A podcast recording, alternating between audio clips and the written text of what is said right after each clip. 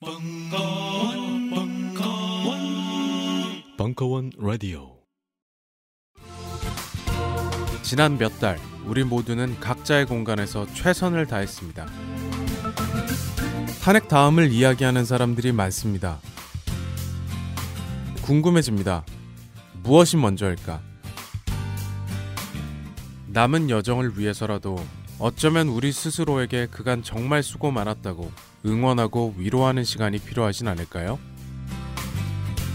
우아한 대한민국이 되기 위한 길고 긴 여정을 함께할 여러분들을 위해 벙커원에서 프로젝트를 시작합니다. 3월 매주 금요일마다 진행되는 우아한 대한민국 리빌딩 프로젝트. 괜찮아요? 많이 놀랐죠? 그 첫 번째 시간, 철학 박사 강신주의 다시 민주주의. 3월 10일 금요일 저녁 7시. 아직 갈 길이 멉니다. 벙커에서 잠시 쉬어가세요. 정윤수 사부의 스포츠와 예술로 떠나는 유럽 도시 여행. 그 세 번째 도시. 우란, 베를린의 경기장. 2017년 1월 24일 강연. 3부.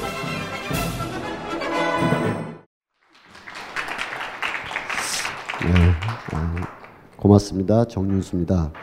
어, 지난 시간에 베를린을 끝내려고 했는데 도저히 뭐 베를린이 가지고 있는 역사적 무게와 길이가 있어가지고 어, 이번 주로 또 넘어오게 됐습니다. 그리고 지난 주에는 2차 대전 전후라고 하는 히틀러의 등장과 흥망성쇠까지 이렇게 봤는데 뭐 시기적으로는 1945년 5월이 되겠죠. 그 이후에 지금까지의 베를린 굵직굵직한 사건으로 보면 아까 우리 강의 전에 잠깐 틀어놨고 영상을 제가 옮겨놨습니다만 라이프치히에 있었던 촛불 집회, 라이프치히에 있었던 촛불 집회가 실은 베를린 장벽을 무너뜨리는 그런 중요한 계기가 됐었는데 그걸 잠시 보고 있었습니다.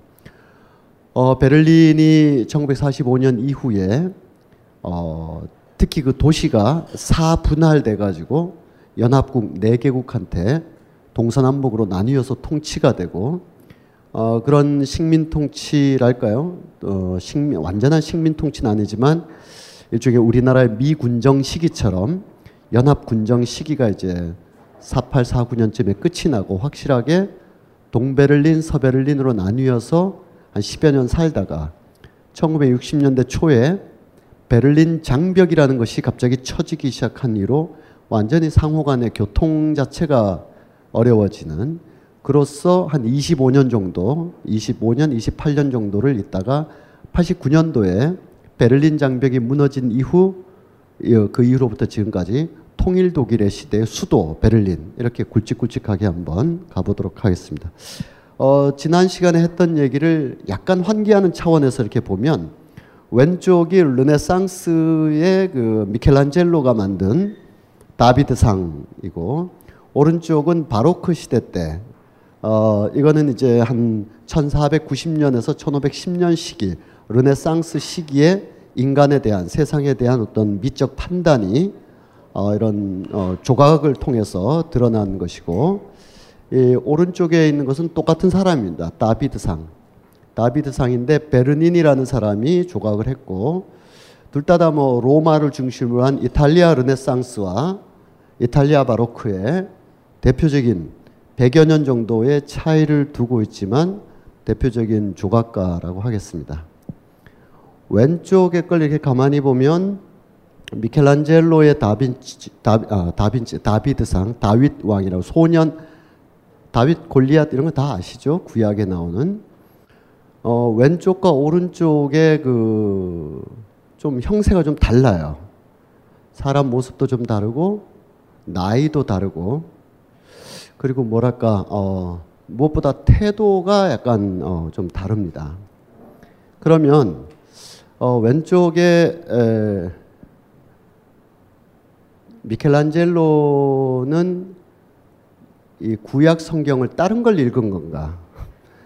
미켈란젤로가 읽었던 구약에 묘사된 다윗 소년에 대한 묘사가 다르고 새로 판본이 발견돼서 베르니니가 본 구약 성경의 골리앗 아 골리앗이란다 소년 다윗이 사실은 소년이 아니라 청년이었다든지 그런 거냐 전혀 아니고요.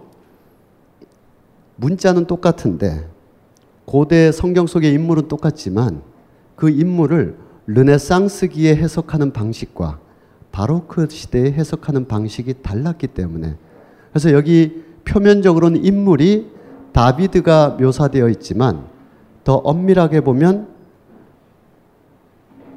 성경 속의 다비드를 르네상스 사람들은 왼쪽처럼 해석하고 바로크 시대 사람들은 오른쪽처럼 해석했다 이렇게 볼 수가 있습니다. 어, 만약 지금 우리가 이순신 장군에 대한 소설이나 영화를 한다 할 때 1977년 8년에 나왔던 성웅 이순신 이런 영화 안 만들겠죠. 그거는 그 군사 독재 시절에 군인 장군이 나라를 지킨다 그런 관념이 지배적일 때 나오던 어, 국가주의적인 어, 그런 영화라고 한다면 지금 만들면 뭐 김훈 선생의 카레 노래 같은 게 나오는데 그럼 김훈 선생이 어, 난중일기의 이본이나 다른 판본을 읽고 야 이게 진짜 이순신이다 이런 건 아니죠. 판본은 똑같은데 30여 년 전 성웅 이순신과 지금의 고뇌하고 주저하고 망설이는 이순신 차이에 시대적인 감각과 정서가 달라진 거죠.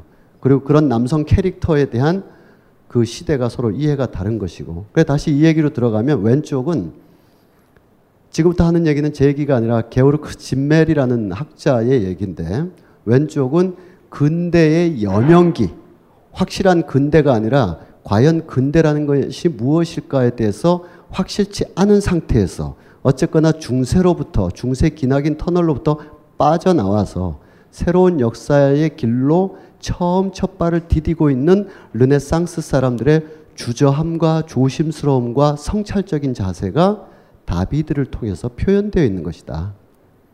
그러니까 이렇게 행동을 한다든지 결행을 한다든지 이런 것이 아니라 만약 이 앞길로 가야만 된다면 어떤 화살표가 쫙 어, 그어져 있다면 그 화살표를 계속 가면 어, 근대적 국가, 근대적 도시, 근대적 자본주의 시스템 막 그런 것이 저 멀리 있다고 쳐봐요.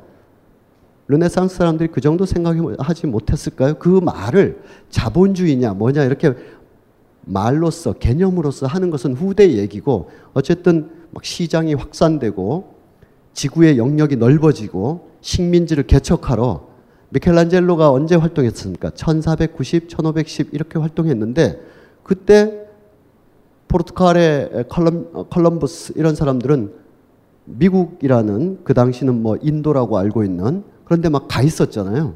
그러니까 막 지구가 확장되고 있고 그러니까 새로운 역사적 여명에 처음 이렇게 들어서는 사람들의 조심스러움, 주저함이 왼쪽에 이렇게 묘사되었다는 것. 오른쪽은 그로부터 100여 년이 지난 후입니다. 1610년, 1620년 로마의 베르닌이라는 사람의 어, 미켈란제 아 다비드 상인데 이미 르네상스로부터 100여 년이 지나면서 가히먼 네덜란드나 영국 같은 경우는 인도에다가 동인도 회사를 개척할 정도로 근대적인 어떤 각축전이 막 벌어지던 시기죠. 이제는 물러설 것도 없고 퇴로도 없고 앞으로 맹진하고 돌진하는 그런 강력한 힘의 시대가 되었어. 그 강력한 힘의 시대에 어, 어떤 의지의 표상으로서 베르니니의 다비드상은 이렇게 묘사되고 있다. 이거를 좀 더 가까이서 들여다보면 이와 같이 어, 크게 뚜렷하게 대별됩니다. 물론 게오르그 지멜이라는 위대한 사회학의 대가께서 이 어, 르네상스 화가 또는 르네상스 시대에 대한 묘사를 하나를 가지고 너무 지나치게 묘사하지 않느냐라고 하는 할 수도 있지만 아, 그렇지만 그렇게 보기보다는 뭐 르네상스는 천재들의 시대요, 뭐 아, 찬란한 문화의 뭐 인문 부흥이요 하는 어, 한 100여 년 전에 어, 야곱 부르카르트 같은 분들이 100여 년 전에 얘기했던 생각을 우리가 요즘도 하고 있거든요. 메디치 가문의 무슨 뭐다, 뭐 인문 정신의 부활이다 그런 걸 100년 전에 했던 생각을 지금도 아마 하고 있으면 안 되겠죠. 그 생각이 틀렸다기보다는 그 생각 위에다가 새로운 생각들이 막 가면서 르네상스가 어, 보여주는 어떤 주저함, 조심스러움, 공포스러움 그 르네상스가 피비린내 나는 전쟁과 음모의 시대였기 때문에 바로 르네상스의 가장 중요한 도시였다고 하는 피렌체 같은 경우가 어, 피렌체를 어, 주도했던 메디치 가문이 막 몰락하고 쫓겨나고 다시 복권되고 그 와중에 미켈란젤로가 활동했거든요. 그럼 피비린내 나는 전쟁의 어떤 여명 같은 것이 왼쪽에 이렇게 묘사되어 있는 겁니다. 한편 100여 년 후에 베르니니 방금 보셨던 이 작품을 가까이서 이렇게 보면 강력한 근대의 힘 같은 것을 느낄 수가 있죠.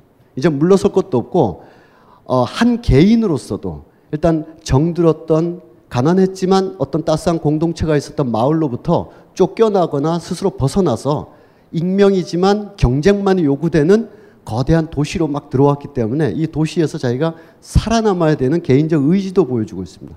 한편 집합적으로는 지난 시간에 우리가 어, 자주 얘기했듯이 유럽의 곳곳에서 창궐하고 있는 왕권들의 상호 경쟁, 그로 인한 30년 전쟁이나 계속되는 어떤 왕권 수호 전쟁, 스페인 왕위 전쟁, 네덜란드 왕위 전쟁 등등이 앞으로 100년 동안 벌어지게 되거든요. 그 속에서 유럽 쟁탈전이 벌어지기 때문에 바로크라는 것은 강력한 군주들의 힘뿐만 아니라 집합적 힘 또는 그러한 어떤 혼돈 속에서 살아가야 되는 개인의 강렬한 의지, 내가 여기서 어, 추방당하지 않겠다, 추락하지 않겠다라는 바로크 시대만의 고유한 의지들이 베르니니의 조각에는 강하게 남아 있다고 볼 수가 있습니다. 바로 이런 시기에 도시가 다 리뉴얼되기 시작합니다. 도시가 쭉 리뉴얼돼서 우리 지난 시간에 베를린을 주로 해서 봤습니다만 여러 도시들이 굉장히 기하학적인 패턴을 가지고 있는 인공 도시를 창조하게 됩니다. 이렇게 자연 상태에서 숲이나 어, 조경이 이렇게 생길 수가 없죠. 이건 다 인간이 궁성을 중심으로 해서 세상의 온갖 다양한 변화들이 실은 알고 보면 어, 기하학적인 패턴을 가지고 있다. 세상을 완벽하게 컨트롤하고 통제하고 재구성할 수 있다. 여기다 분수대까지 쏘아 올려서 물을 거꾸로 올릴 정도의 강력한 군주들의 힘을 보여주는 바로크 도시, 다른 말로 하면 기하학의 도시들이 쫙 나오게 됩니다. 굉장히 질서 있는 도시들이 되죠. 심지어는 이렇게도 어, 여기 보이는 도시의 이름은 칼스루에라는 독일의 도시입니다. 칼스루에. 어, 뭐 독일의 뭐 웬만한 도시들이 다 그렇지만 대학으로 유명하죠. 칼스루에 공과 대학이 있고 독일의 연방 재판소가 이제 칼스루에 있고 그렇습니다. 이 칼스루에라는 도시를 보면 숲이 이렇게 있는데 웬 놈의 나무들이 이렇게 줄지어서 자랄 수가 없겠죠. 다 인공적으로 도시를 패턴화하고 원, 원이 있는데 원이 32개인가로 이제 쫙 나뉘어져 있습니다. 이 32개는 나침판 방위를 가리킵니다. 이 나침판 방위의 가장 한복판에 궁성과 있고 여기서 쭉쭉 뻗어가면서 주택이 딱 형성돼 있고 민가들이 형성돼 있고 한 번, 두 번, 세 번 정도로 방호의 개념과 교통의 개념들로 도시가 단락이 지어져 있습니다. 어디에서도 보든 간에 중앙으로부터 숨어져 있거나 이탈되어 있지 않습니다. 여기서도 여기서도 이 힘이 여기까지 쭉쭉쭉쭉 뻗어나가는 것은 물론 즉 중앙의 핵심적인 힘이 세계 만방 향해서 심지어 뭐 뒤로도 향하겠지만 이쪽은 뭐 민가나 도시는 아니니까 그럼에도 이렇게까지 조형을 했는데 그리고 여기 있는 사람이 만약에 산책을 하거나 무슨 일로 이렇게 나왔다 치면 고개만 돌리면 중앙이 보이도록 중앙이 보이도록 이렇게 쫙 설계가 되어 있습니다. 오늘날의 모습입니다. 어, 크게 이제 변화는 없지만 그리고 또 오늘날엔 또 그 밖에 많은 도시 시설이나 뭐 여러 가지들이 더 들어가서 그렇지만 어쨌든 이와 같은 도시 구조 지금 위아래가 약간 뒤집히긴 했습니다만 이와 같은 도시 구조가 어, 유럽의 어, 오늘날의 도시들의 기본적인 패턴 밑으로 깔려 있다라고 볼 수가 있습니다. 러시아의 상트페테르부르크 니콜라이 광장을 보고 있고 어, 베를린 어, 이 책은 뭐냐 하면 부산대학교의 그 정지상 선생님이 쓰신 음, 책인데 예를 들면 우리 그 저 서울역이 있는데 서울역은 누가 저렇게 지었을까? 서울역 본관, 옛 서울역. 이제 도쿄역과 연관이 되어 있죠. 도쿄에 어, 동경에 가면 제가 그 2, 년 전인가 3년 전에 갔을 때 도쿄 역사 창서 창건 100주년을 우연히 거기서 하고 있길래 참 내가 오는 걸 어찌 알고 100년을 맞춰서 이렇게 했나. 네, 웃어 주시고요. 네. 어, 우리 서울역보다 한세배 정도 길이로 쫙 다들 보셨죠 도쿄 역사. 그럼 이 도쿄 역사는 누가 어디서 지었나? 베를린 역사로 가게 됩니다. 아, 암스테르담 역사로 가게 됩니다. 거기에 있는 신고전주의 양식이 일본에 의해서 도쿄로 그것이 서울역으로 계속 이어지고 있는 그 건물 외형의 공공 건물 외형의 역사적 뿌리를 통해서 하나의 근대적인 개별 국가의 근대적인 도시가 어떤 이상향을 꿈꾸면서 조형되었는가를 어, 여러 가지 다양한 자료로 역추적을 했습니다. 굉장히 어, 중요한 책이고 이 어, 교수께서 오랫동안 어, 베를린이나 이런 데서 현지 또 자료 많이 했어요. 근데 참 음, 최근에 한 달 반쯤에 나온 뉴스인데 그렇게 알고 있고 그것이 정설이었는데 그래서 그러한 어떤 기본 바디를 가지고 이분도 수년째 연구를 해서 이 책이 나왔고 또 여러 우수 선정 도서로도 선정되고 그랬는데 최근에 어떤 신문 자료를 보니까 서울역을 지은 일본의 설계사, 일본의 건축가죠. 일본의 건축가의 뭐 스승 관계되는 사람들이 도쿄 역사를 지었는데 도쿄 역사의 원형이 베를린이나 암스테르담이 아니다라는 게 하나의 또 어, 검토해 볼 만한 가설로서 또는 자료로서 한 달 전쯤에 신문 기사가 났더라고요. 오스트리아에 있는 비엔나에 있는 어떤 건물들이 모형이었다. 아마 제가 기억하기로 그렇습니다. 이것도 약간 갑자기 생각난 거라서 만약에 또 그것이 맞다 치면 이 책을 이 책이 그럼 의미가 없는 거냐, 막 이렇게 될 수도 있겠지만 어쨌든 그것은 아직 어, 그런 어떤 근거가 하나 나와서 검토돼야 될 자료로서 지금 제출된 것이고 어, 이제까지의 정설은 서울역과 도쿄역과 베를린역 혹은 암스테르담 중앙역과의 상호 관계를 통해서 서양이 동양의 혹은 한국의 도시에 어떻게 이식되어 왔는가? 여러분 혹시 진해 출신이신 분들은 그런 생각을 해볼 수가 있어요. 진해는 어떻게 하면 이렇게 작은 로타리들 로타리들이 계속 이어져서 중앙 로타리를 벗어나서 다시 작은 로터리로 계속 이어지는 어떤 원형의 도시를 만들게 됐을까? 진해 가보시면. 요즘 이제 어, 소도시에 도시 교통망이 많지 않은 소도시의 경우에 신호등 네거리 체계보다는 원형 어, 어, roundabout이라고 영국에서는 그러죠. 우리는 그냥 로터리라고 하는데 roundabout 방식의 신호등 없는 체계를 많이 해요. 그걸 진해시가 너무 오래전부터 했느냐? 그건 아니고 일본이 일본 사람들이 일제가 군사 도시이자 근대적인 도시의 모형으로 진해를 찍고 그 진해의 옛날의 그 조선 시대의 진해의 모습을 완전히 깔아뭉개고 주요한 어떤 객사라든지 어, 어, 서당이라든지 향교라든지 이런 중요한 건물을 놔두고 나머지 민가는 다 없애버린 상황에서 군사도시 겸 근대도시로서 일제가 거기다 시범적이자 실용적으로 진해를 완전 리뉴얼하는 것이 지금 진해라는 도시의 그 구성이거든요. 그럼 그건 어디서 왔느냐? 일본의 어느 도시에서 이식된 것이죠. 도쿄 북부 지역에서. 그건 또 어디서 왔느냐? 유럽에서 온 것이고 등등 우리가 겪고 있는 도시의 어떤 중첩된 삶들의 역사적인 뿌리를 찾는다라는 점에서 어, 이 책의 의미는 음, 있다라고 볼 수가 있습니다. 그리고 지난번에 베를린을 얘기할 때 했던 쌍수시 궁전의 위용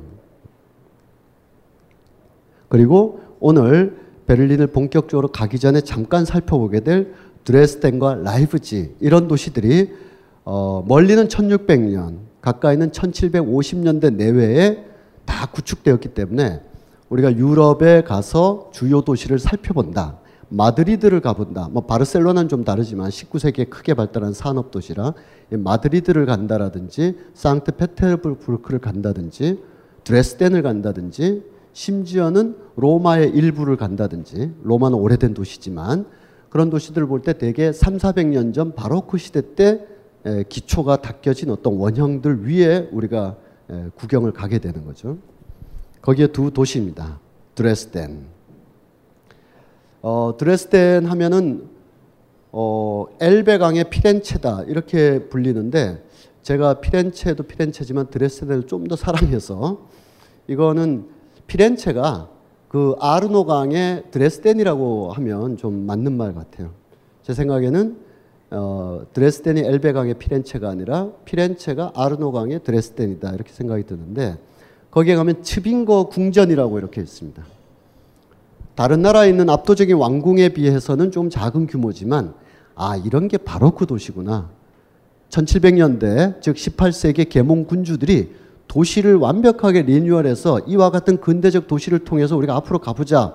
자 왕궁부터 왕궁이 있는 도시 전체를 리뉴얼하자라고 할 때 원형이 모형이 바로 여기겠구나 할 정도로 그 정교함과 아주 저, 어, 이렇게 변화무쌍한 어떤 흐름들을 마치 이 음악을 아, 여기다가 음악을 튼다고 하면 바흐의 어, 바로크 음악 추상적인 어떤 수, 어, 수의 계열들이 막 넘나들 것 같은 그런 음악들을 정확하게 어, 오버랩 시킬 수 있는 그런 도시가 되겠습니다. 츠빙거 궁전.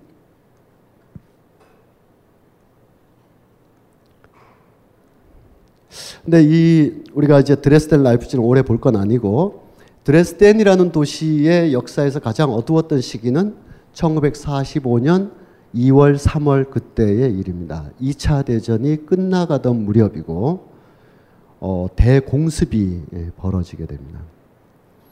예, 도시 전체가 거의 괴멸되다시피 했는데 몇몇 장면들을 더 보시면 이렇습니다.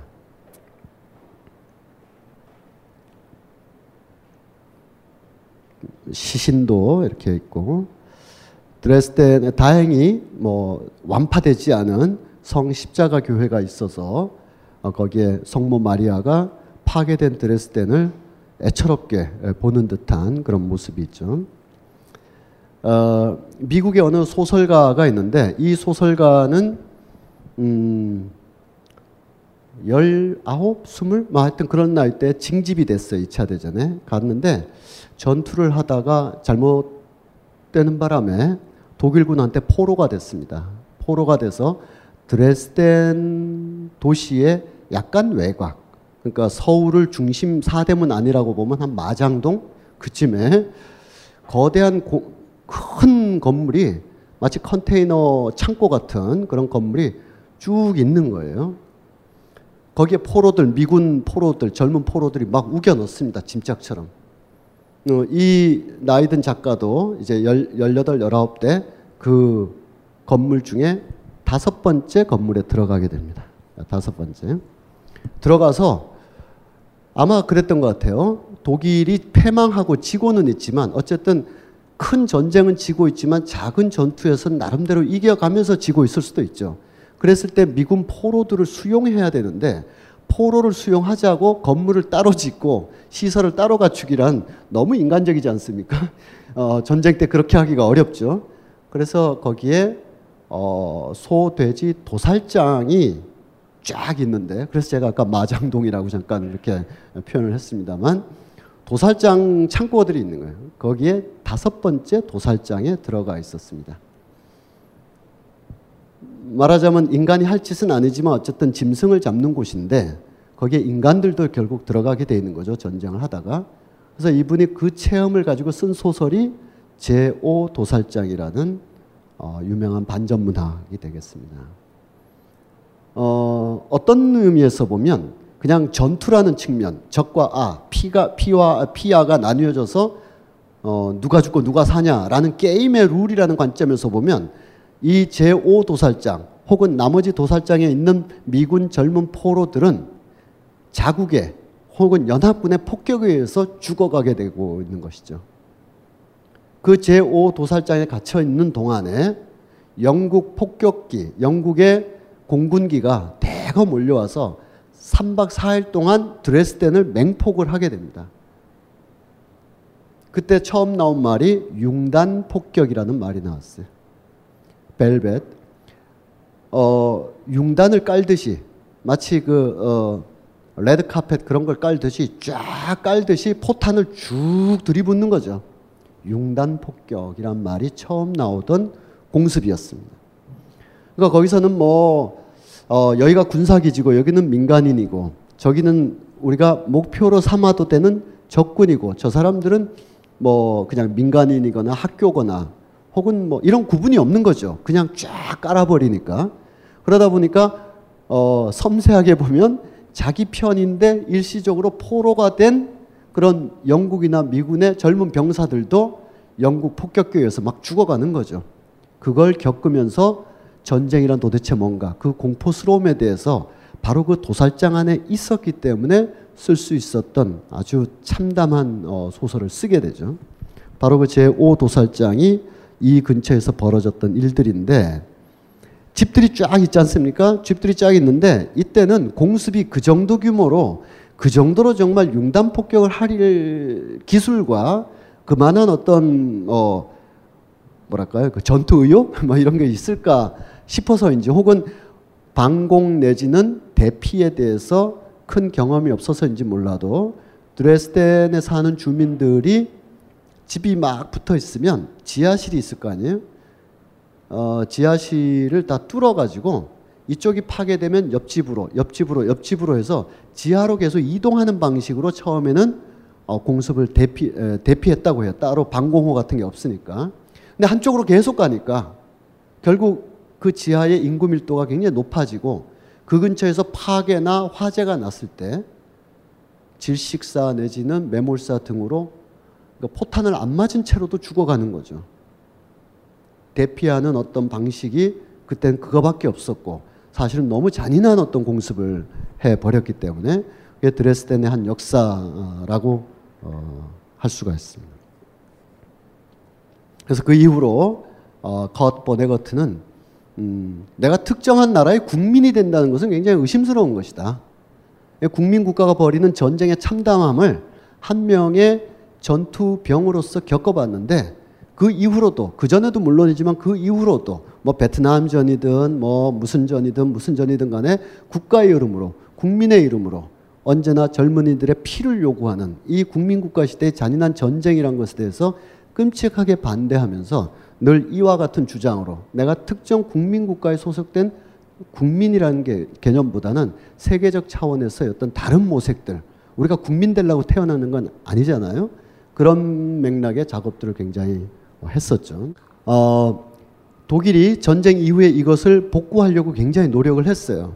많은 어, 교회들, 프라우엔 교회라든지 많은 교회들을 이제 복구하면서 드레스덴이 옛 아름다운 모습을 찾게 됐는데 그 중에 하나는 복구를 잘 하지 않았습니다. 바로 이 건물이 되는데 이 건물은 아무리 동독이 가난하고 또 드레스덴에 돈을 막 쏟을 정도로 재건 사업에 쏟을 정도로 어 뭐 그럴 정도로 가난하진 않았는데도 불구하고 오랫동안 이거를 방치 내지는 보존을 해왔습니다.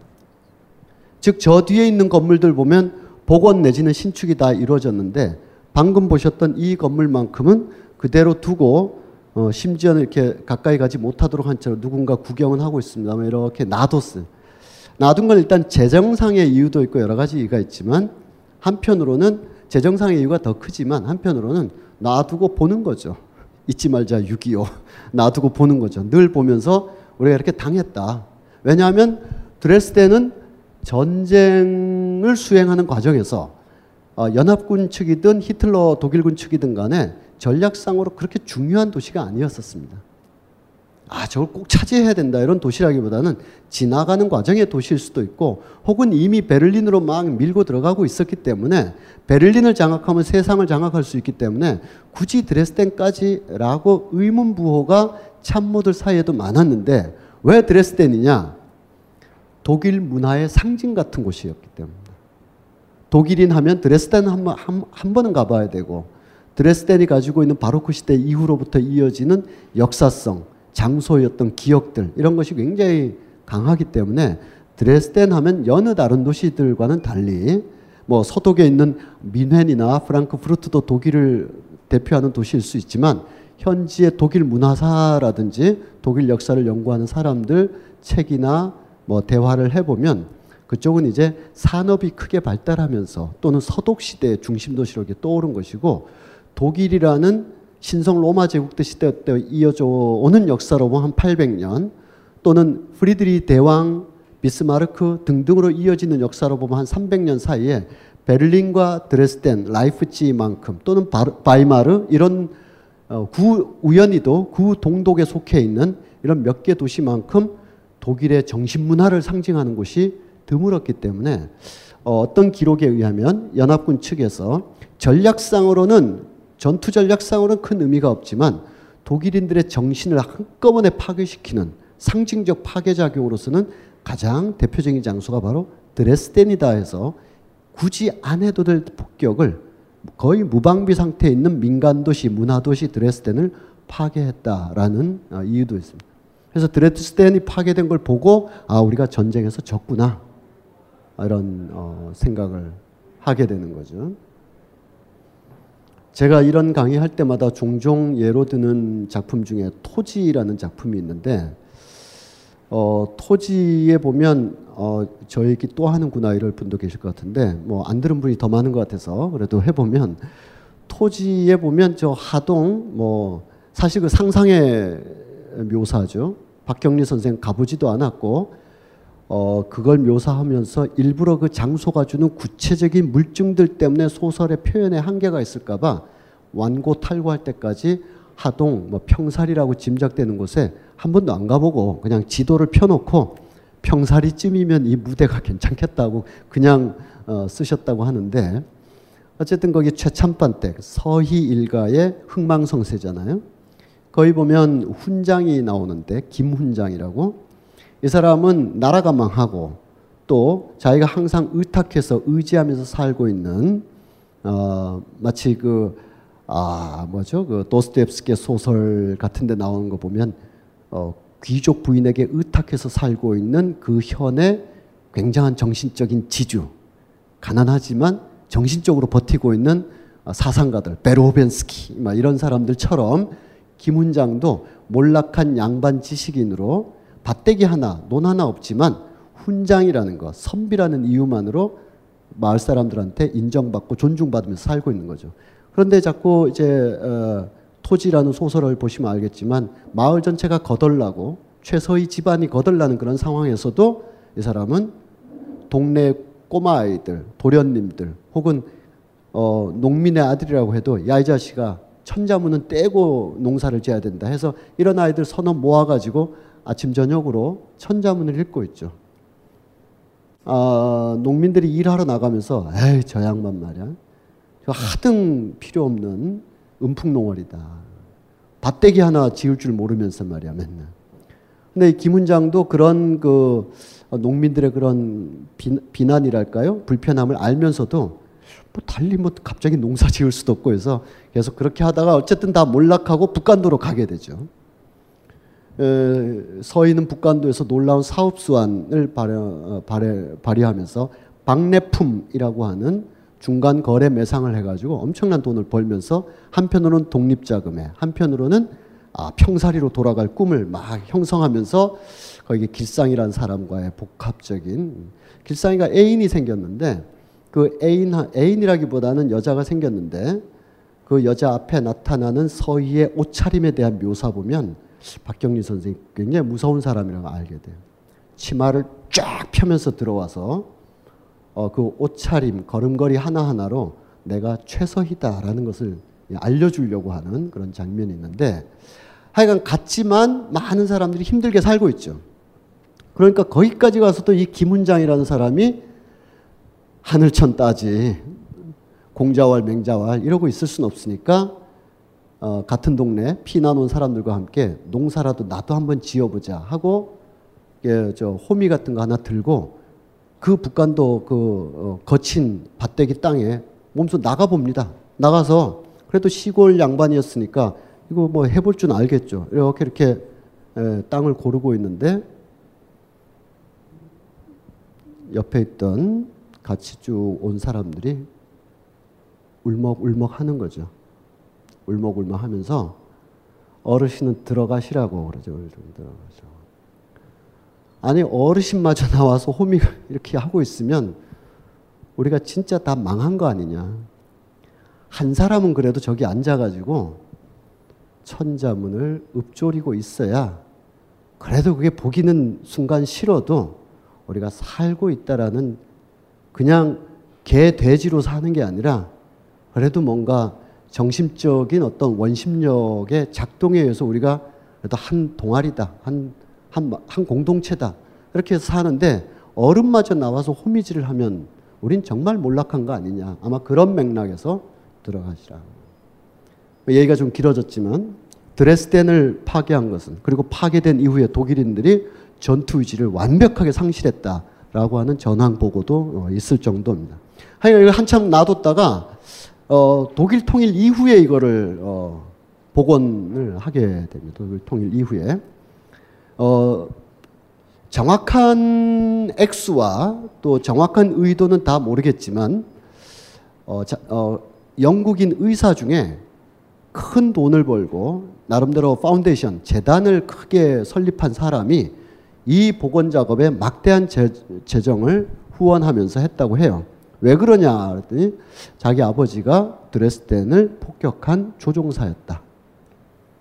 어, 사람도 많이 죽었지만 드레스덴이라는 문화유산, 도시 자체가 문화유산인데 이것을 이렇게 한 것에 대해서 평생 나름대로 아파하고 음, 보이지 않는 죽음이지만 괴로워하고 이런 것이 있어서 어, 거기에 대한 약간의 죄값이랄까 보상이랄까 해서 이 복원하는데 상당한 어, 재정적 기여와 관심 그리고 복원된 날 또 초빙되는 그런 일이 있었다고 합니다. 복원된 거예요. 프라우엔 교회. 하나의 교회의 역사를 우리가 보고 있습니다.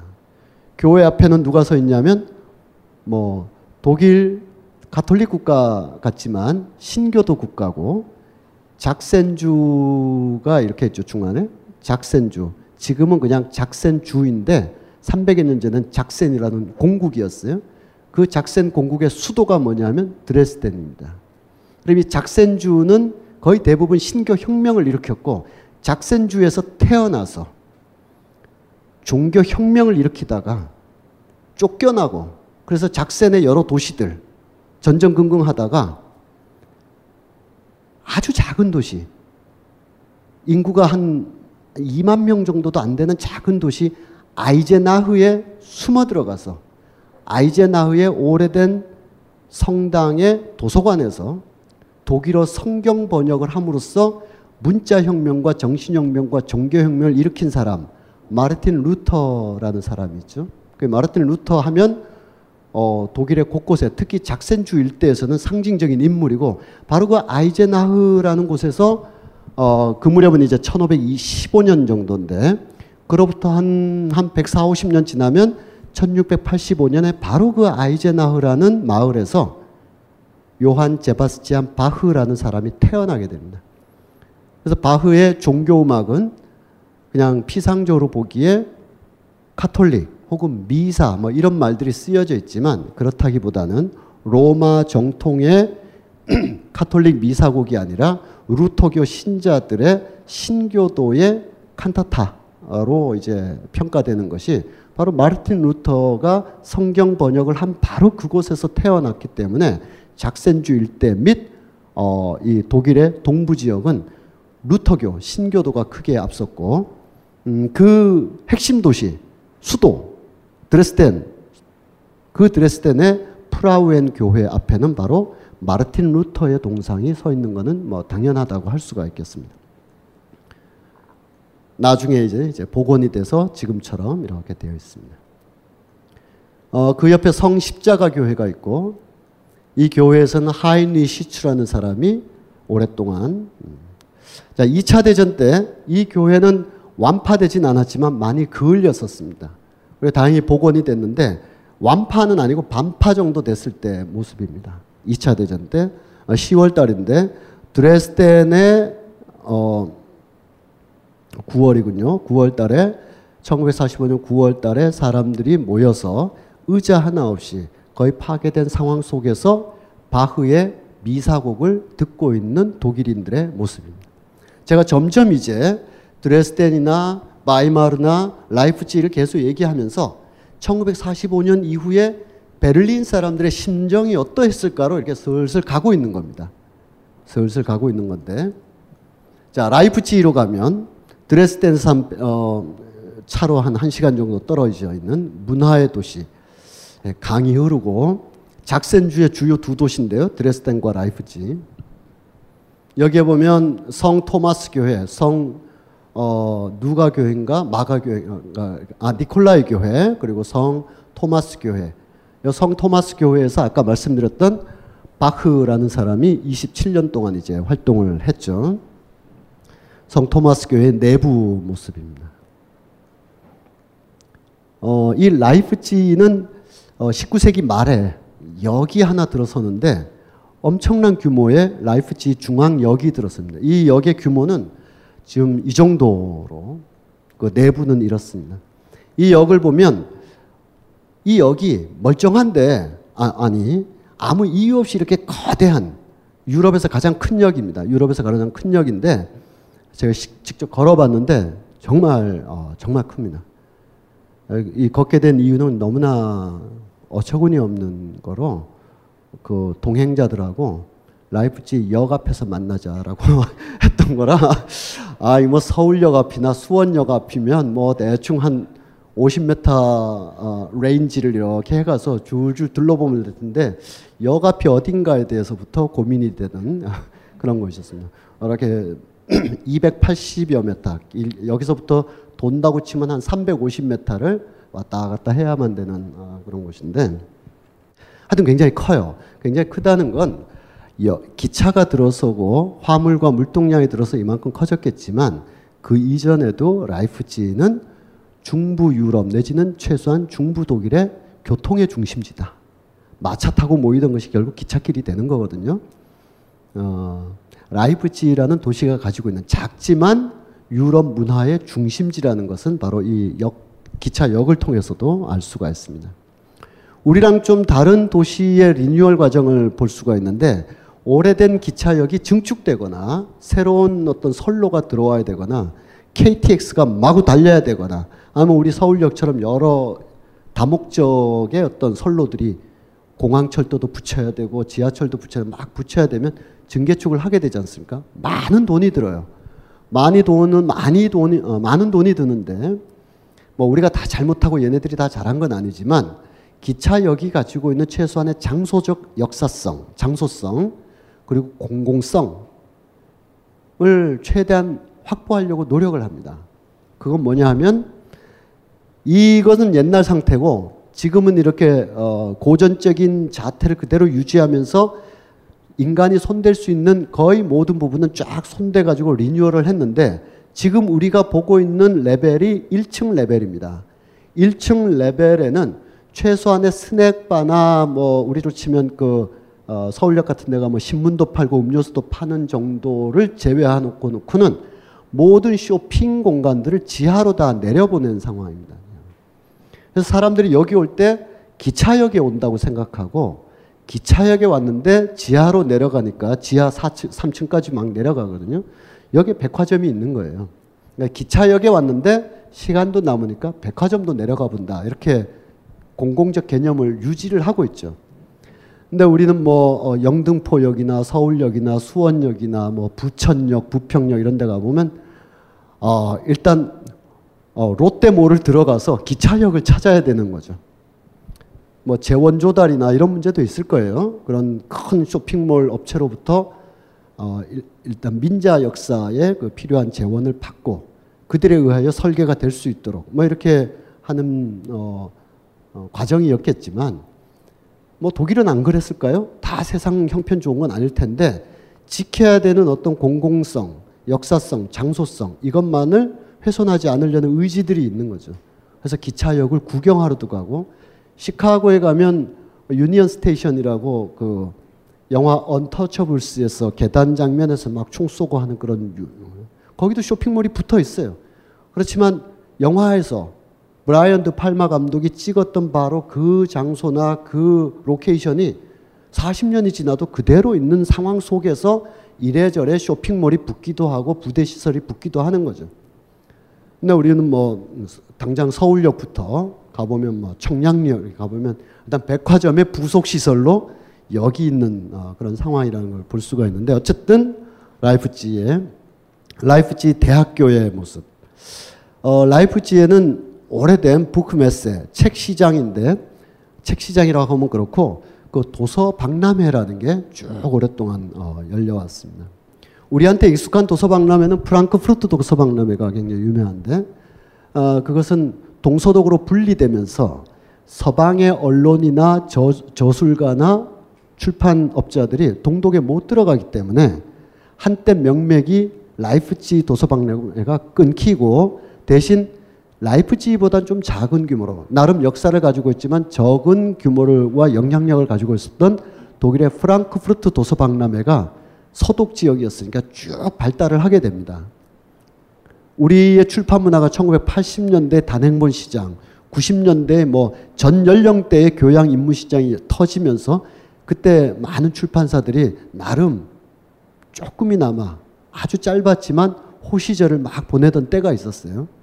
책은 웬만하면 만부 이상씩 팔리고 이러던 때. 그때 이제 프랑크푸르트 도서박람회에 가서 새로운 책을 입도 선매한다거나 우리 책을 팔기도 한다거나 아니면 이탈리아 볼로냐에 가서 어린이 책을 또 이렇게 해서 어린이 책 시장이 커지거나 이럴 때 많은 사람들이 프랑크푸르트 박람회를 가고 그래서 따라서 많은 언론들이 해마다 10월 전후로 프랑크푸르트 도서 박람회에 대한 소식을 많이 쏟아냈었는데 실은 유럽 전체를 통틀어 볼 때 아마 더 최고로 세계의 도서 박람회라는 게 어찌됐든 뭔가라도 여러 나라에서 있다면 라이프지 책 박람회가 가장 오래된 역사와 가장 오래된 지적 영향력을 가지고 있습니다. 가장 오래된 역사라는 것은 라이프지가 큰 유럽 곳곳으로 흩어질 수 있는 굉장히 중요한 수로 강을 끼고 있는 교통의 중심지였고 그 인근에 산업이 발달할 수 있는 여러 가지 지형의 조건들이 충분했고 인문주의자이자 계몽주의자인 작센 군주의 아주 활발한 출판 장려와 표현의 장려들이 막 있었기 때문에 라이프치히는 지금으로부터 380여 년 전부터 도서박람회를 추진해 왔습니다.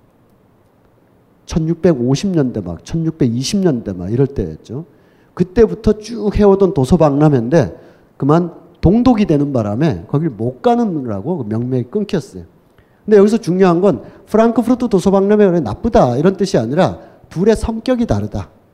프랑크푸르트 도서박람회는 대형 출판 시장의 어떤 경쟁의 장이고 새로운 어떤 트렌드를 막 보여주는 곳이 좀 더 성격이 강하다면 나머지도 있지만 라이프치히 박람회는 지적 토론과 생산의 장으로서 기능을 한다.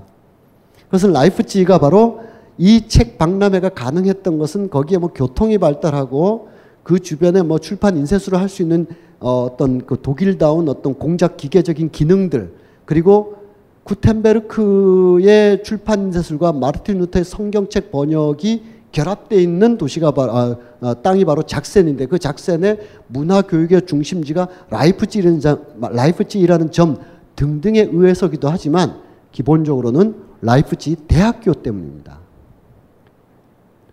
어, 여러분들 뭐 대학 경험이 뭐 없으신 분도 있을 수 있고 있으신 분도 있겠지만 우리나라의 대학 출판부는 사실 어, 좀 한두 군데 제외해 놓고는 대학 출판부가 가져야 될 어, 제대로 된 위상과 역할을 거의 하지 못하고 있죠.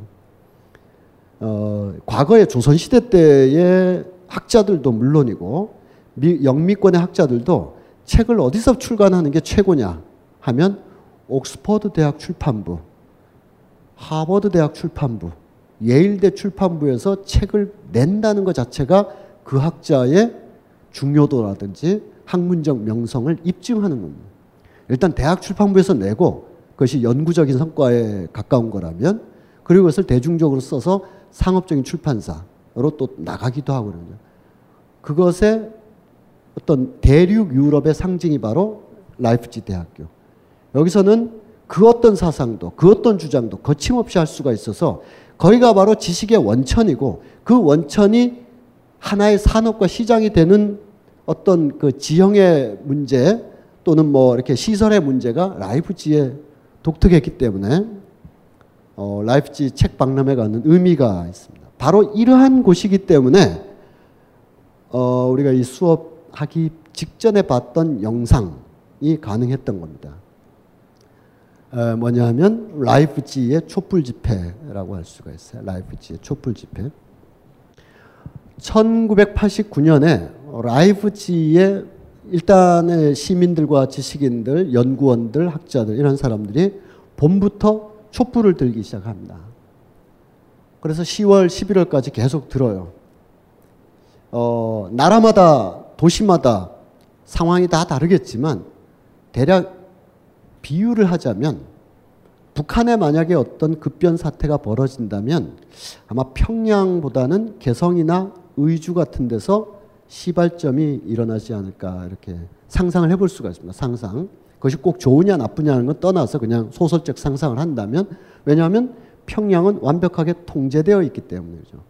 상대적으로 그렇지 않은 어, 나라 밖에 문 밖에 문물들이 막 들어와 있거나 교섭이 많이 활발했던 그래서 심지어는 뭐 남한의 뭐 우리 아마 도깨비도 한 두어 주 후면 이런저런 통로를 통해서 의주나 개성 사람들은 도깨비를 또 보고 있을지도 몰라요. 근데 평양은 상대적으로 통제돼 있죠.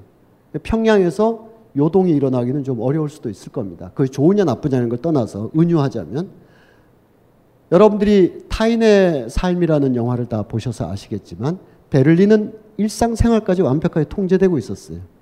특히 동베를린 말하는 건데 슈타지가 주민 상호 감시를 완벽하게 통제하고 있었기 때문에 반면 바이마르나 특히 드레스덴은 군사적으로 또 통제가 되고 있었어요. 그러하지 않은 곳 오래전부터 대학이 있었고 바흐가 있었고 마르틴 루터 유허가 있는 라이프치히에서는 이렇게 찻잔이 흔들리고 있었습니다.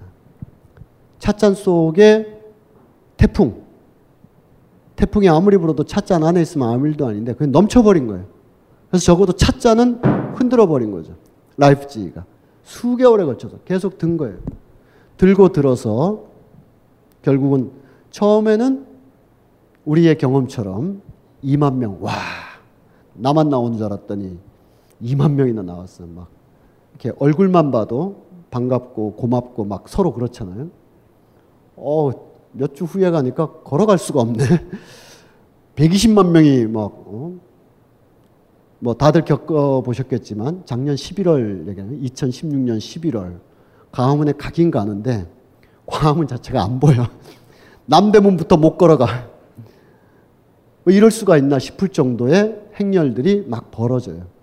이것이 이제 번지는 거죠. 작은 도시들로. 결국 이 많은 촛불이 지향해서 가는 지점은 바로 베를린으로 가고 있는 거죠. 베를린에. 베를린으로 막 가면서 베를린에 그해 11월 달에 드디어 베를린 장벽을 허물자라고 사람들이 뛰쳐나오기 시작하는 거예요. 처음에는 뭐 발로 차고 간다든지 스프레이로 쓰고 도망가는 정도였겠지만 점점 더 그리고 상황에 따라서 어차피 정해진 훈련과 물리력은 다 갖고 있지만 경찰력이나 군사력은 상황에 따라서 또 유동적이지 않습니까? 무자비한 진압을 충분히 할 수 있지만 상황이 달라져서 물러서 있는 상황도 우리도 겪어봤지 않습니까?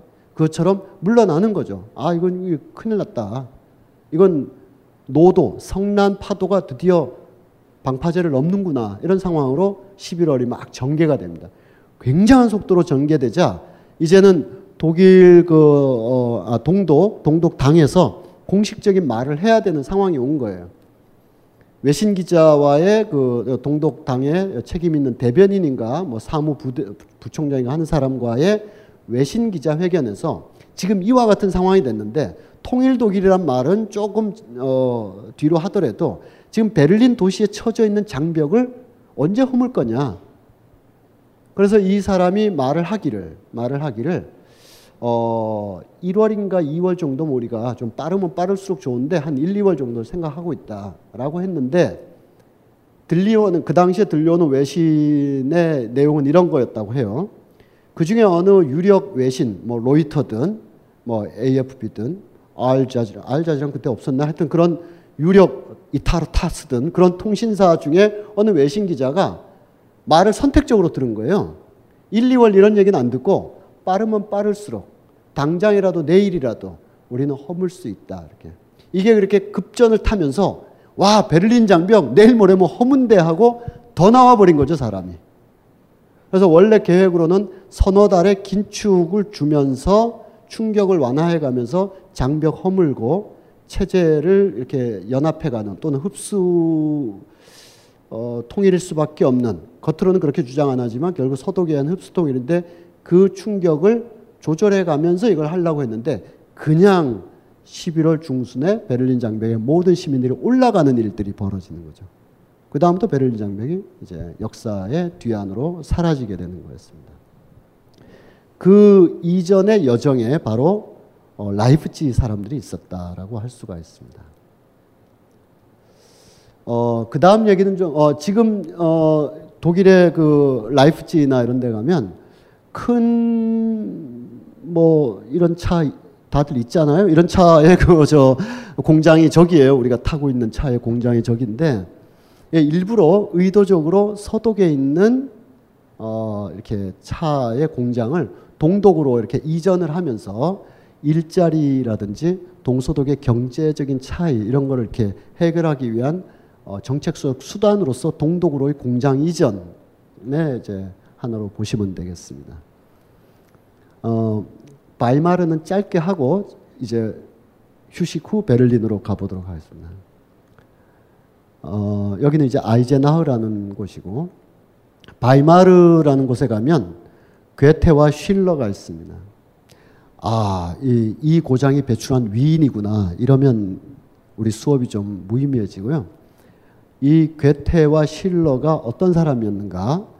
어, 근대적인 유럽을 꿈꾸면서 한편으로는 국경 없는 세계, 코스모폴리타니즘을 주장하고 한편으로는 신분사회의 타파와 근대적인 격정의 감정의 자유로운 발산 등등을 추구한 그걸 문학으로든 정치로든 어, 어떤 행정가로든 왜냐하면 괴테는 바이마르의 총리이기도 했었기 때문에 나이 차이가 좀 있지만 어, 서로가 그런 나이 차이 우리는 꼭 이렇게 우리나라에서 이런 사람들 쓸 때 나이 차이에도 불구하고 흉엄을 없이 이러는데 원래 없나 봐요. 원래 없고 우리만 이제 어이 몇 년생이야 물어보고 아이 동상 진작 얘기하지 이게 나이로 이렇게 어, 뭔가 접어가서 이렇게 얘기하는 문화가 있다 보니까 외국의 정치인들이나 예술가들이 나이 차이가 나는 것이 아무렇지도 않은데도 우리가 그것을 해석할 때 나이 차이에도 불구하고 정신적 교감을 나눴다라고 우리가 말하기를 좋아하는 것 같아요. 제 생각엔 뭐 둘은 아무 뭐 그런 거 없이 어, 민증 까봐야 뭐 하냐 같은 생각인가 것인가 중요하지 뭐 이러지 않았을까 싶은데 어, 이 괴테와 실로의 동상이 바로 바이마르 시청사 한복판에 있습니다. 이들이 어, 특히 괴테가 그러했는데 프랑크푸르트 출신이고 프랑크푸르트에 가면 괴테 레머 광장이라고 했는데 로마 광장이라는 뜻으로 레머 광장인데 거기 가면 이 어, 괴테의 모든 것이 그쪽에 있는데 실은 바이마르에서 28인가 9살 때부터 총리를 하면서 이 사람이 대단한 어, 법과 법학자로 인생을 출발했는데 그 당시 제가 지난주에 그랬죠. 많은 군주들이 계몽주의 사상을 받아들여서 어떻게든 새로운 학자, 신진 세력을 함께 해가지고 뭔가 바꾸려고 했다라고 했는데 바로 바이마르에 있는 군주도 그런 생각을 가지고 자기네 바이마르 지역이 아니라 바이마르 대학이 아니라 저 건너편 프랑크푸르트까지 가가지고 수석 졸업한 애한테 너 우리 우리 마을에 와서 우리 우리 제 어, 군주국에 와서 공국에 와서 총리를 시켜주마. 그러니까 마치 공부 잘해가지고 중앙정부에 5급 공무원으로 가는 것보다 지방정부에 뭐 한 2급으로 와가지고 하면 이 뭔가 자기 뜻대로 할 수 있는 게 많을 거 아니에요. 어, 지금은 뭐 평가가 좀 다르지만 예전에 김두관 군수 같은 경우에 이렇게 군수 정도로서 충분히 그 미래적인 어떤 걸 보여줬잖아요. 도지사가 되니까 갑자기 좀, 어, 약간의 오판도 하셨지만. 그러니까 괴테도 생각하기를 프로이센 공국에 가서 5급 공무원으로 시작할 것이냐, 바이마르 공국에 가서 총리로 시작할 것이냐. 총리로 하는 게 낫겠죠. 그러니까 괴테를 알아본 거죠, 이 군주가. 그 괴테를 알아본 군주의 나이가 16살이었다고 합니다. 그런 현군과 뭐 이런 사람들의 결합인데 실은 뭐 역사가 이런 사람들한테 쓰여지기보다는 어떤 역사의 물결은 저 밑에 밀가루의 이동과 인구 이동에 따라서 도시가 격변을 치고 있어서 이거를 읽고 있느냐 안 읽고 있느냐는 거지 밀가루와 인구 이동에 따라서 어떤 변화도 발생하지 않았는데 이 사람들이 변하지도 않을 역사를 끌어갔다는 식으로 해석해서는 안 되는 거겠죠. 역사가 이미 도시 산업화로 막 가고 있고 밀가루가 저 위에서 아래쪽으로 막 이동을 하고 있고 막 이런 어떤 산업 지층의 변화가 있는데 그러면 이걸 읽고 빨리 이런 변화를 도모해야 된다라고 괴테가 도모한 거죠. 뭐 그런 등등의 이유로 인하여 10년 동안 재상을 하면서 뭐 때로는 어 정치적인 박해가 있어서 몰래 도망가기도 했었어요. 도망을 새벽에 막 파티를 막 열고 쓱 도망가 버렸어요. 이탈리아까지 도망갔어요.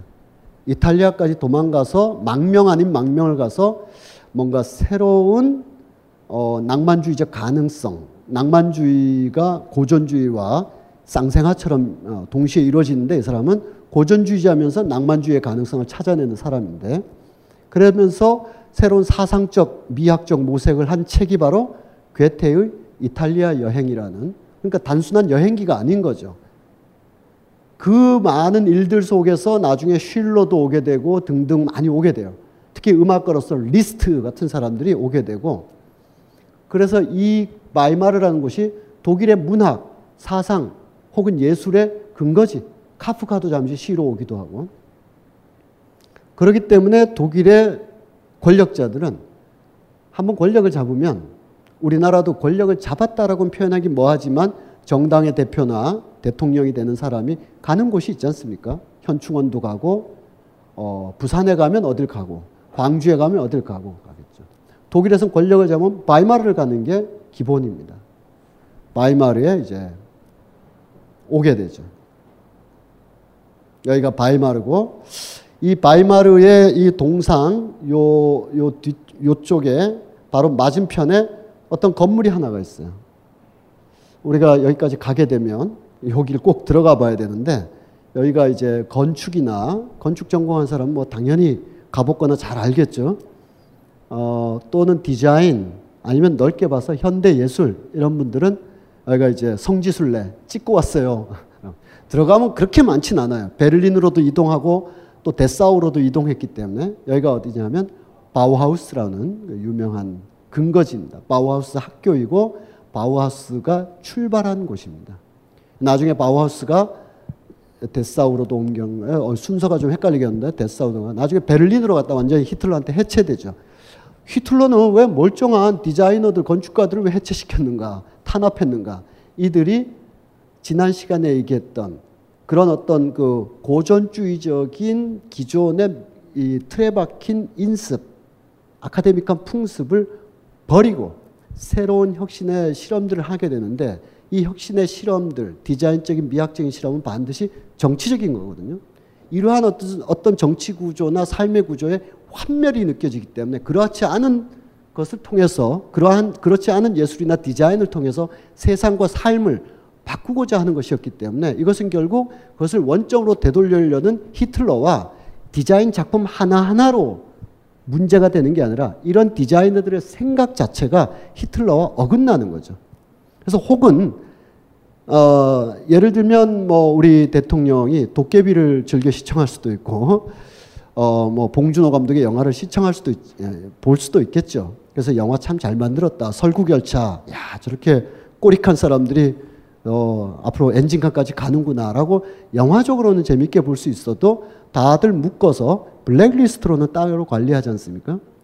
히틀러가 굉장히 뛰어난 미학을 감각을 가지고 있어서 그도 바우하우스의 어떤 공예품이나 미술품을 collecting 컬렉션 했을지는 몰라요. 그렇지만 한 명 한 명의 디자이너나 건축가나 이런 사람들이 굉장히 정치적인 급진주의를 표방하고 있었기 때문에 이 사람들이 만든 물컵이나 의자가 문제가 되는 게 아니라 그것도 문제가 되겠지만 깊게 미학적으로 보면 이 사람들이 가지고 있는 정책 선언문이나 디자인 선언문, 새로운 디자인이나 건축에 대한 어떤 글들이 히틀러 체제 자체와 정면으로 대립하는 것이었기 때문에 다 어, 해, 어, 잡아가둔다든지 쫓아낸다든지 하여튼 바우하우스라는 학교를 폐쇄시켜버리죠. 그렇다면 뭐 음, 발토 그로피우스, 뭐 칸딘스키 뭐 이런 사람들이 추구했던 세계와 어, 어울리지 않는 거였는데 히틀러와는 바로 그 바우하우스를 볼 수가 있습니다. 괴테 또 바우하우스, 카프카의 집 등등이 있는데 여기 이제 히틀러가 들어오고 있죠. 괴테 동상을 스쳐 지나가면서 괴테 동상 밑에 있는 히틀러 그리고 히틀러의 시대가 열리는 것입니다. 그 이후에 이, 이 히틀러의 시대에 의하여 이들이 전쟁을 일으켰지만 어쨌든 또 연합군의 공습으로 여러 도시들이 파괴될 때 바우하우스도 이렇게 파괴가 됐습니다. 다시 복원하고 바우하우스에 아주 어 이렇게 얼핏 봐도 다 히틀러 싫어할 것 같잖아요. 예, 그런 사람들이 쫙 오토 파이닝거 같은 사람도 있고 그 사람이 이제 발터 그로피우스라는 사람으로 구스타프 말러라는 음악가가 있잖아요. 구스타프 말러 부인 알마 말러하고 굉장히 가까웠던 뭐 이런 얘기가 왜 갑자기 생각나죠? 어쨌든 음. 바우하우스의 이동 과정, 어, 오토 파이닝건 라이오넬 파이닝, 오토 파이닝건 영화 감독이었는데 어, 바이마르 시대 때의 작품들을 볼 수가 있습니다. 폴 클레라는 작품. 뭐 원본이나 인증받은 레플리카는 아니더라도 어, 비슷한 거 집에 한두 개씩 있잖아요. 뭐 포르쉐도 있듯이 이런 거 하나씩 있죠. 어, 이런 세계 하나하나 이들의 정치적 주장과 미학적 주장만이 급진적인 게 아니라 아마 디자인 전문가 최범 선생이나 이런 분들의 설명을 우리가 듣는다고 하면 박혜천, 최범 이런 사람들의 날카로운 설명을 듣는다고 하면 이들이 정치적으로나 사상적으로 급진적일 뿐만 아니라 이렇게 만든 의자들도 급진적이라고 아마 설명을 할 겁니다. 저도 나름 여기에 대해서 몇 마디 할 수 있지만 일단 더 많이들 알아보시기 바라고요. 그런데 이런 첨단의 이렇게 직선주의, 새로 나오는 기하학주의가 반드시 반드시 늘 급진주의 정치를 표방하지는 않습니다. 그러니까 이 20세기 초까지 왔던 아카데믹한 풍을 이걸 다 지금 뒤흔들고 있는 미학들인데 아까 그 사람들이 이탈리아에는 futurist들이 바로 그러한 주장을 했었어요. 그러나 이 이탈리아 futurist들은 대개 파시스트가 됐어요. 피렌체 중심의 피렌체를 통해서 나타났던 마리네티 같은 사람 이런 사람들이 지금 무솔리니를 추앙하고 존경하는 미래적인 어떤 작품을 하고 있죠. 러시아에는 스탈린 시대는 거의 다 괴멸됐지만 레닌 시대에도 레닌 시대에 대한 평가 여부를 떠나서 레닌 시대 때의 그 미래파 미래파라 그럴까? 했던 그런 파들도 이와 같은 어, 흐름들을 유지하고 있었는데 결국은 독일 쪽에서는 반파시스트 급진주의 미학 운동으로 전반적으로 진행됐지만 왜 이탈리아에서는 친파시스트 이 사람들은 어, 이탈리아 미래주의자 특히 마리네티 같은 사람들은 전쟁에 대한 광적인 선호를 디자인적으로까지 표현했습니다. 이들이 만든 오토바이, 탱크, 뭐 총 이런 거 보면 와 뭐, 무슨 저 어, 무기 마니아들이 본다면 야 어떻게 이런 무기를 그 당시에 상상할 수 있을까 이럴 정도로 그러니까 여기서 결정적으로 비어 있는 거 있죠. 파시즘에 대한 정치적 견해의 어떤 관점이 이러느냐 저러느냐에 따라서 겉모습은 비슷할지라도 결국은 어, 이런 급진적 미학을 추구했던 사람들이 강력한 힘으로 밀려 들어오는 어떤 국가주의적 행렬에 대해서 나름 비판적 사유를 하고 있다면은 저항하고 최소한 망명이라도 갔을 텐데 이탈리아에서는 대개 결합되어서 무솔리니 시대를 함께 동반해서 가게 되죠. 그래서 혹시 여러분들 중에서 발터 베냐민의 기술 복제 시대 예술 작품이라는 유명한 논문이 있지 않습니까?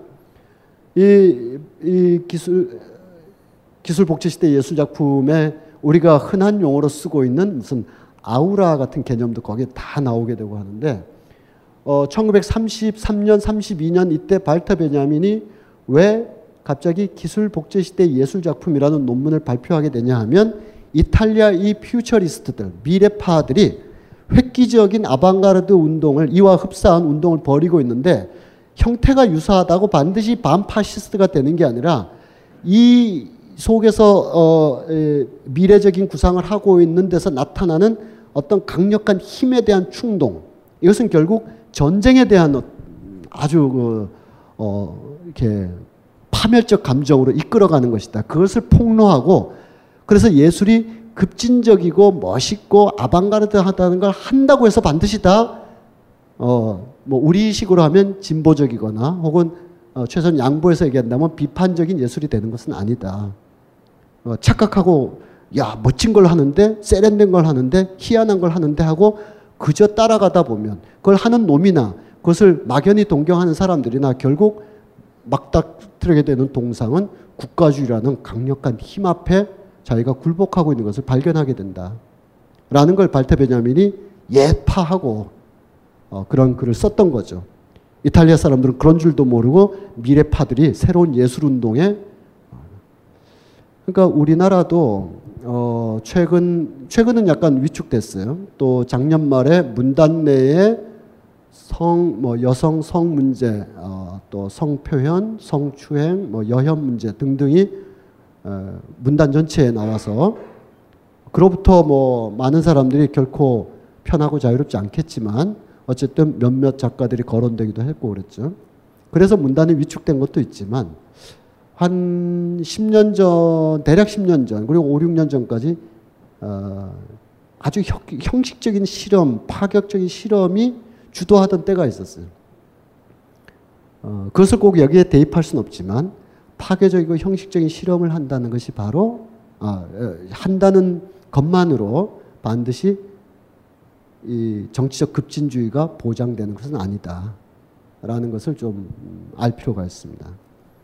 이를테면 우리의 경우에도 70년대 정창섭 같은 이 아방가르드 이런 사람들이 이런 그림을 그리는 거예요. 그림이 워낙 능란하기 때문에 이런 그림을 그려도 잘 그리고 이런 그림으로들 그려도 잘 그립니다.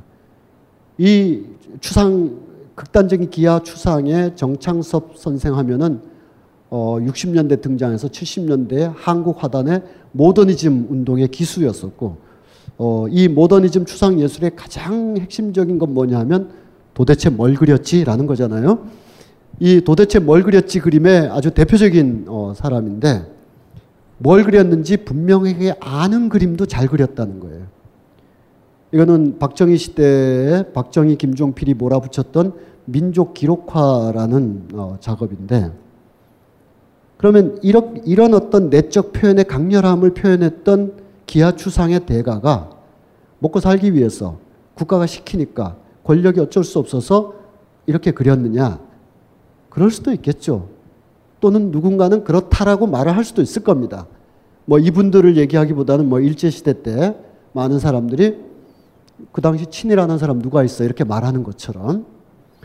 그러나 어 우리가 한용운에 대한 연구만큼이나 혹은 그 이상으로 서정주에 대한 연구가 더 중요한 것처럼 막연히 김한기다 뭐 이중섭이다 하면서 이미 신화가 된 사람을 더 신화하면서 소비할 게 아니라 어떻게 70년대 아방가르드 어떤 미학적으로 급진적인 사람들이 정치를 국가주의를 표현할 수 있는가? 먹고 살려고 안 그리면 위협하니까 그게 아니라 이 급진 아방가르드의 미학주의와 보수적인 국가주의가 높은 차원에서 결합되는 어떤 정신적 맥락이 있다.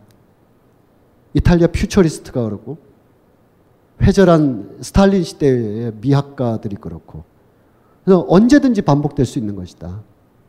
그래서 변명의 여지라기보다는 이들은 실제로 이런 국가 경제, 국가주도 어, 또는 더 좁혀서 얘기하면 어, 군인이 나라를 지킨다는 독재에 대한 어떤 강력한 믿음에 의하여 혹시 이런 작업을 했을 수도 있다.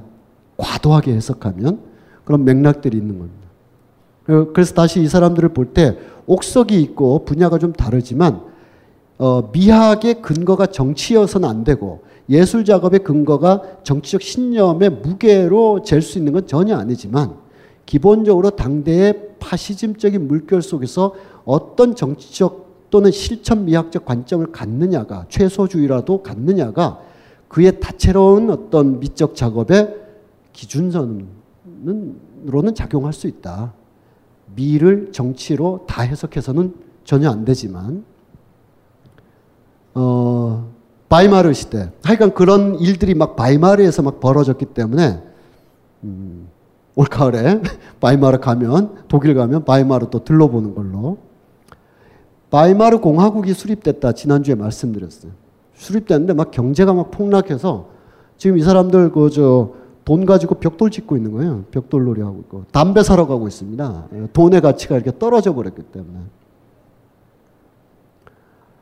뭐 이렇게 길거리에 나부끼는 게 돈이었던 것 같아요. 여기 벽난로에 뗄감이 없어서 돈을 떼고 있는 장면도 나오죠. 굉장히 이 바이마르 시대 혹은 1920년대 후반에 게다가 대공황까지 오면서 어려워지죠. 그리고 히틀 그래서 히틀러가 등장하고 우리가 봤던 것처럼 어, 거의 모든 사람들이 강력하게 히틀러 시대를 추구하고 원하면서 히틀러가 아니라 그놈이 하틀러든 요틀러든 누군가라도 나오기를 기다렸던 정치 지형 속에서 어, 파괴 파괴의 시대가 열렸습니다. 안녕하세요. 용산에서 가장 믿음 가는 조립 PC 전문 업체 컴스테이션의 이경식입니다. 당장이라도 사용하고 있는 컴퓨터를 들어다 던지고 싶을 때 그럴 때를 대비해 저희 컴스테이션이 용산 선인상가 21동 1층 130호에서 기다리고 있습니다. IT 강국에 걸맞게 믿을 만한 조립 PC 컴스테이션이 신뢰를 바탕으로 그 기회를 제공해 드리겠습니다. 궁금하신 점은 문의 주십시오. 011-892-5568번입니다. 우주 최강의 만족스러운 서비스를 제공해드리는 저희 컴스테이션이 늘 기다리고 있겠습니다. 딴지스에게 F1 같은 존재, 컴스테이션은 조용한 형제들과 함께합니다.